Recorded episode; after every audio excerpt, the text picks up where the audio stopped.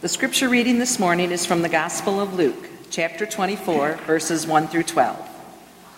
But on the first day of the week, at early dawn, they came to the tomb, taking the spices that they had prepared. We found the stone rolled away from the tomb, but when we went in, we did not find the body. At first, we were just puzzled about this.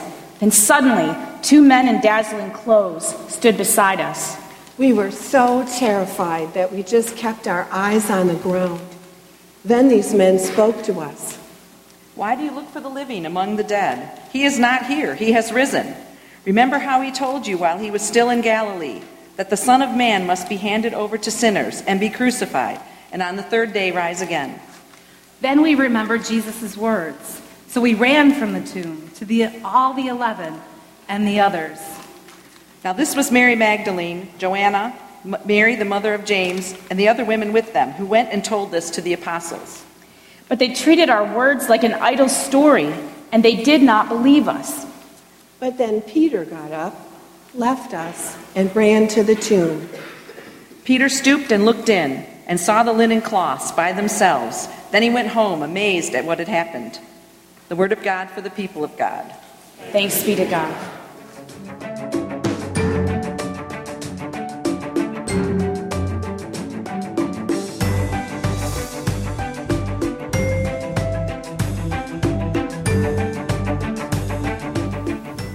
We come before you, God, today, perhaps a little bit like they did. Something's happened. We're not sure what we think about it. We're not sure what to do with it, and we're not at all certain what it's going to do to us. But something's happened. So we ask you to continue to be with us in ways that are personal, and that you would be with us as a larger family of faith. Speak to us as we have need and capacity to hear. Help us to feel to the places we can open up our hearts to you. And allow the truth and joy of this day as you intended to live and live within us. In the name of Christ we pray. Amen. Well, today is a celebration day. It is a festival day. It is a day that we have been looking forward to for a long time. For over a year, I've been hearing about this day. We've been reminded about it over and over again. And everything we have been doing has been pointing to this day. I'm almost weary to finally get here. But in anticipation and with great joy and a little relief, I announce to you that today, Amy Mayo Moyo turns 40.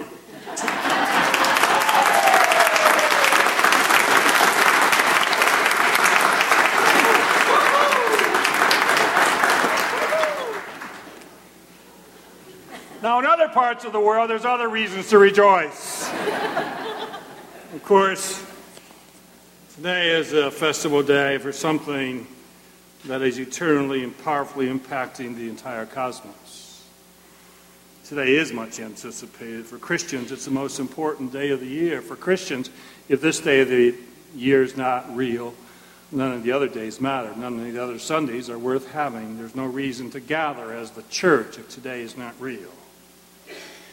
There's something about this day that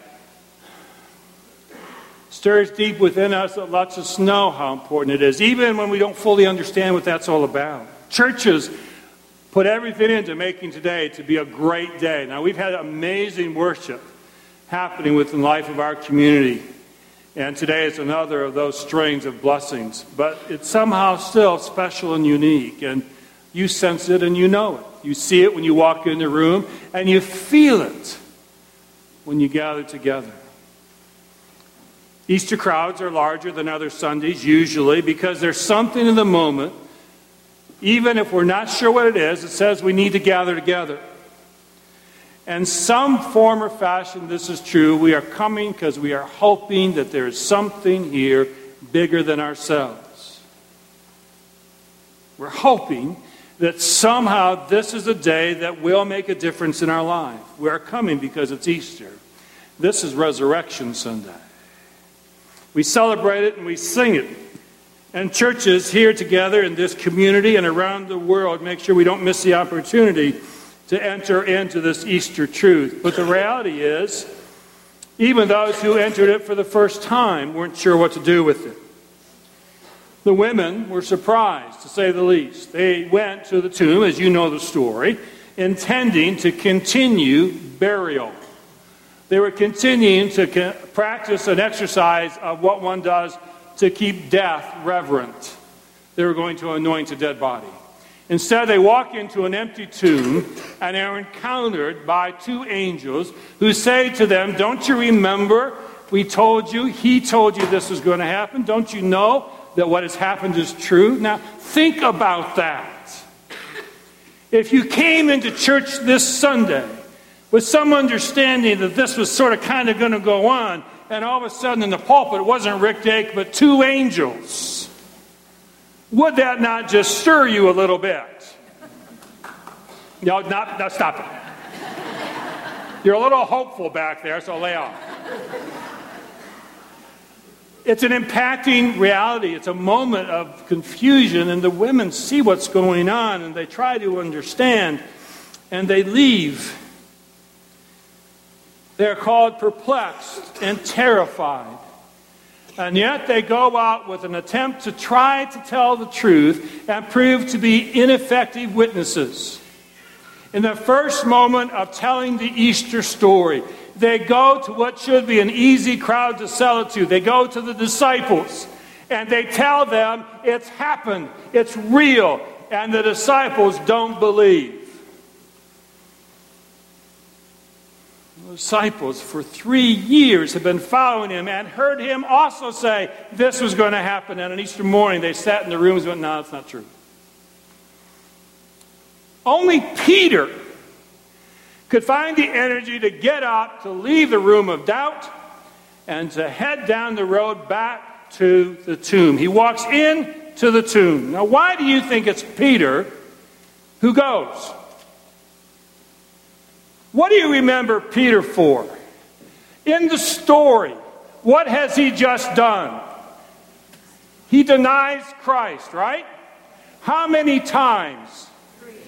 Do you understand how much he had out there that was haunting him? He knew of all, he was going to be the one pointed to as the one who had denied Jesus three times, and that was going to be his legacy. Maybe that's what got him to at least go, maybe have a chance and a hope. And so he walks into this tomb, and he sees that in fact it is empty, and there lying are the burial clothes that are no longer needed and he picks them up. It has been witnessed to him. He's in the empty tomb. He's holding clothes that are no longer needed to be worn by a dead body. And it says he walks and goes back home amazed. So if you're not sure what to do with Easter today, understand you may be in extremely good company. They wanted to know, those first witnesses, whether or not this resurrection was real, whether it was true, and what it would mean for their life. And usually we give them a pass. We give them a pass because we know they were lost in grief. And after all, when we're lost in grief, we're not clear. We're not thinking straight. We're not taking information in as we would on other days. We also give them a pass because we go on and read the rest of the story because they didn't stay lost in their confusion or being perplexed or simply amazed.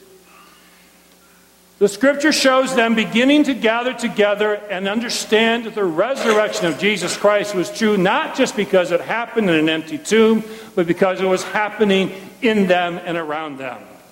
They gathered together as the church and held all in common. And they began to reach out and care for any who had need because the risen Christ was making them into a community that just took that as the way to live.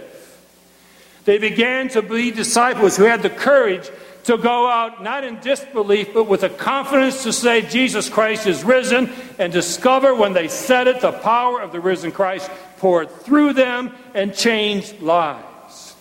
Peter who, be, who enters this story as the guy who betrayed Jesus three times, becomes the one who's able to stand up and because he lets Christ pour through him, preach a message where 3,000 in one day come to believe in Jesus Christ. See, Easter was happening through them and all around them. They began to understand that Easter was more than a concept, that resurrection was not simply a thought, it was a truth, it was their experience. They felt the living power of Jesus, they trusted in him, they talked with him, they saw him, they saw lives change, doors opened, and impossible barriers become examples of what the living Christ can do in the here and now. now that's their story. But I want to suggest to you that I'm not sure we fully have gotten to where they got to. I want to suggest to you that I think still today, many of us come to the resurrection and begin to say, you know, this Jesus Christ is a pretty amazing God. This Jesus Christ says some things that are really attractive to me. I wonder if maybe I shouldn't think about patterning my life after this Jesus. We hear him say things like, love your neighbor. And we go, yeah, you know, I should do more of that. I probably should love my neighbor more. I'm going to do that. We hear him forgive people in ways that stun us, and we think, you know, I ought to be a more forgiving person. I ought to let that go. We think, we hear him say, Do not be afraid. And we say, I'm tired of living in fear.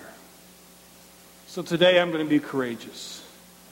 Today I'm going to be strong in front of the things that frighten me. I'm going to be like Jesus.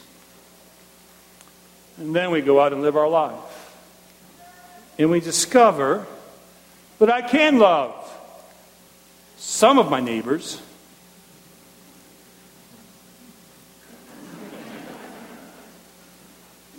And you know which ones you can't. Which ones was, come on, seriously, who could love them? Not even, well, I probably should say that. But we find a place where we cannot extend love. We talk about forgiveness and we go, well, yeah, I can let that go. Oh, I need to quit bother, letting that person bother me. All right, I'll forgive you. But I won't forgive that. And I won't forgive you for doing that. And we all have those things in our life that we know if someone touches that, all bets are off.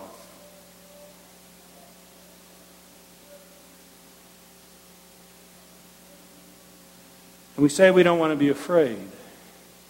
So we stand courageous, like a three year old in the middle of a sunny afternoon, strong until the darkness comes. And the ghosts and goblins underneath the bed start to stir again, and we become scared.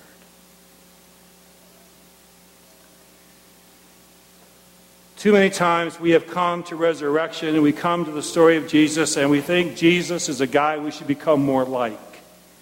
If only we could be like Jesus. If only I could talk and think and feel the way Jesus thought and felt.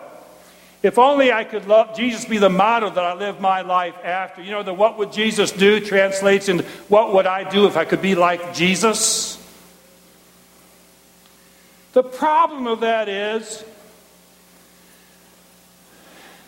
Jesus did not come to make you a better version of yourself. Jesus did not come to be a moral teacher so you and I could see what it looks like to forgive so we can forgive like him. Jesus did not come into the world to become the new ethicist that we would put up in front of the world and say, Y'all ought to behave like Jesus because here's the truth. None of you, none of me is going to pull that off. I'm going to be a little bit better for a little bit longer until the life in my world catches up with me. I am who I am, and the capacities that I have can be stretched, but they fundamentally can't be changed because I am who I am. Jesus did not come to make you a better person. Jesus came as the resurrected Lord to come to our lives and say to me, Rick, step aside. Let me live in you. Let me be the living force going through you. You want to learn how to live in a world where you learn how to forgive, then let me through you forgive you and those you need to forgive. You want to quit living in fear, then let me live in you so that you'll keep your focus on me and understand as long as I'm with you, there is nothing that you need to be afraid of. You need to love your neighbor. Quit trying.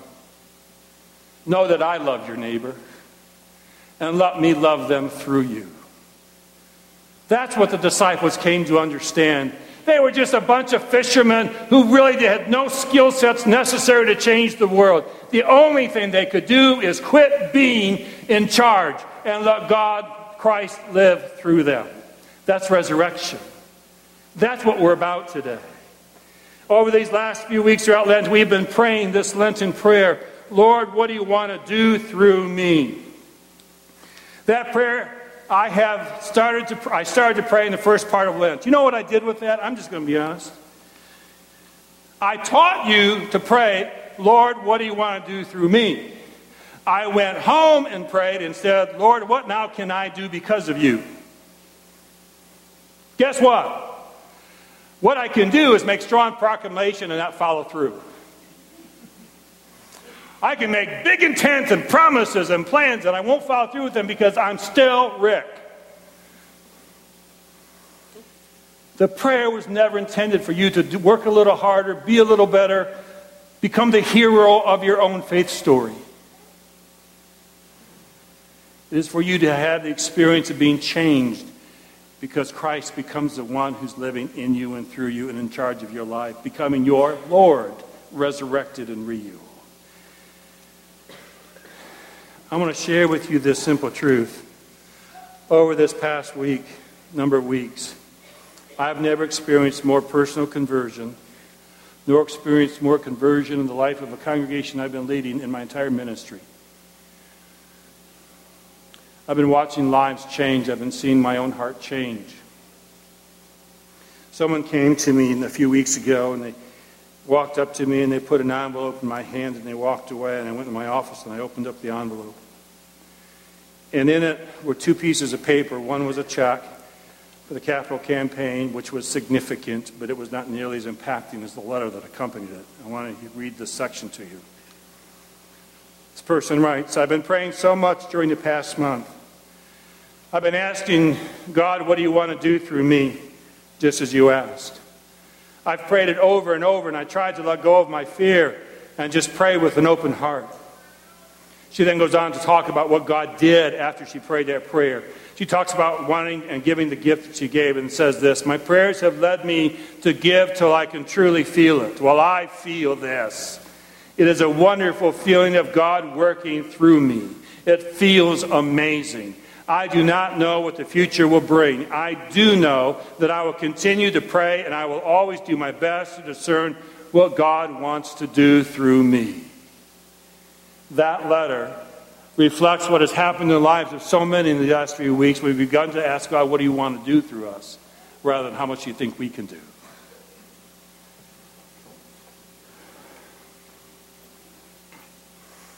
Olivia Paulson is a ninth grader, and she's in our confirmation class, and she's sitting somewhere in the room. She's up there. Hi, Olivia, working the soundboard today. Thanks, Olivia. Don't cut me off right now, okay?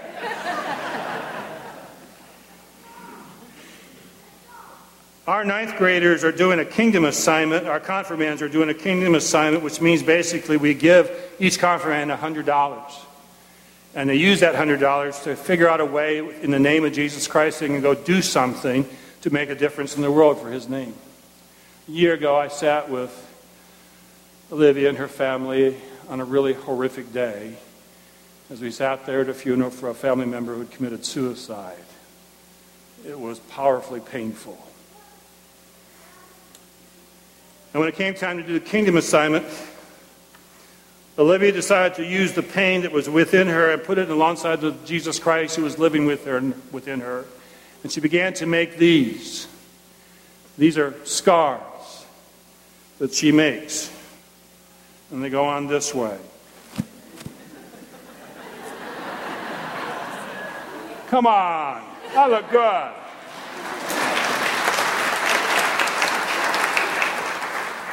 You're just impressed I knew how to get that on, aren't you? She's begun to make these scarves because she wanted to take a terrible, horrific, painful experience and let Jesus do something else with them. So now she has sold enough of these scarves to raise $3,000 for an organization that works with families who have gone through suicide or dealing with suicide. This coming week, she'll be interviewed by one of those, a member of that organization who wants to tell her story. Her story is that she let Jesus Christ live in her and let that begin to change her life and the lives of others. Do you hear me?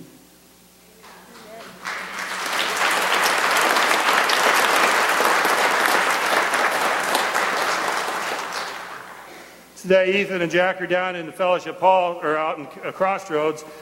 It looks like they're doing a pretty simple activity. They're selling popcorn. They're letting Jesus Christ work in them to change the world. So if you want to buy some popcorn, go help them out. And we had other confirmands tell us about trying to collect boots for homeless people in Flint, to raise money to buy toys for children who are sick at Mott Children's Hospital in U of M, and so on the list goes. And it's not because they're just good kids, though they are. It's because they're beginning to understand it's not about being a good kid or a good citizen or a good person. It's about letting Jesus Christ live in them and change the world. It's Resurrection Sunday. I look around this room right now and I see people who are hurting and who have overcome so many hurts over this past year physical, relationship, other. And I know why you're here. You're here because you've experienced Jesus Christ getting you through horrific times. You're here because Jesus Christ has been your power and the strength. And you're here because you're hoping he still can be. It's Resurrection Sunday. He is. And it's happening now.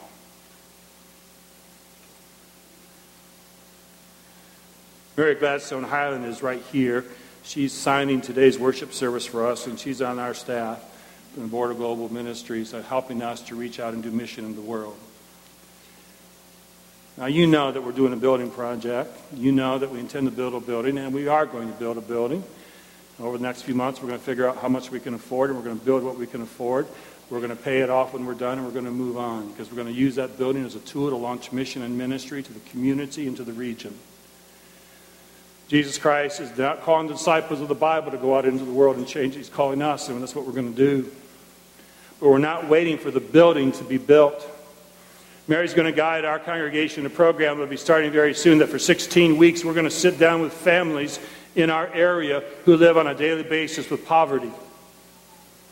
We're going to engage in a long conversation where we can build relationship and mutual understanding of what does it mean to really live in poverty daily. And together we're going to add our assets together. We're going to come together. We're going to figure out ways to change lives for the sake of Jesus Christ. It's going to get us involved in realities of things like affordable housing, jobs that can allow people to take care of their families, and ways in which we can assist families to take care of their children and have healthier family relationships and marriages and friendships so they can find their footing in this world. And we're doing it not because we are a social service agency. We're doing it because in the name of Jesus Christ, you touch and change people's lives and you let Him flow through you. And that's where we're going and that's what we're going to do. We're going to do it because of today. We're going to do it because this is Resurrection Sunday. We come today because down deep we know that we need more than our best efforts. We need the risen Christ to live in us. Jesus was a great teacher and a great role model, but we do not need a 2,000 year old role model. We need a risen Christ living in us to make possible the impossible, and that is exactly what today is about. Today we come together not simply to remember what he did, but to be the church who knows what he is doing and to go out and do it in his name. We are sharing and connecting with each other because we know that that's where the power of the resurrection is most significant and life changing. We will carry each other's burdens and we will dance with each other's joys. We are not going to simply remember how the church once did. We're going to be the church of the resurrection here and now. And we're going to conclude today's service with a celebration of the sacrament of Holy Communion. This is not a service of remembrance. This is not a memorial service of someone who once was alive but is now dead. This is the moment where you get to enter into the drama of the story of Jesus, where Jesus promises to us that in his death and in his resurrection, that bread that looks like bread becomes his body, and that cup becomes the cup of new covenant holding his blood. And when we dip into it and receive whatever else theologically we may do with that moment, understand this to be true. Jesus Christ is present here and now and welcome to embrace you in the moment you embrace and receive him. And this sacrament is to get to know Jesus, not remember him, to know him present, to know him real, to know him personal. In this sacrament, Jesus Christ is present. And I'm here to tell you very clearly this meal is not just for United Methodists. It's not for good Christians. It's not for people who think they are worthy. Jesus Christ comes out of the tomb for all of us and for all people. All are welcome at the table of the Lord, and there are no exceptions. No exceptions at all. This is a place of equality and celebration because Jesus Christ wants to live in every person who comes forward. And you are invited in that spirit to come and share in this Easter meal. I'm inviting you to come to communion with no less expectation than being like those women and Peter when they walked into that empty tomb, looked around and realized he is alive. And he's alive in this moment as we receive this sacrament. He's alive with us as we receive and as we go back to our pews. He's alive with us as we sing our songs and go back to our work and to the schools and to our families and to our friends and discover that He wants to not make you better there, but to go through you and be there as a living witness to what God can do. This is Resurrection Day. It's Easter, and the world has changed, and you are welcome to open up your heart and lives and let Him be the risen Lord. Thanks be to God. Amen.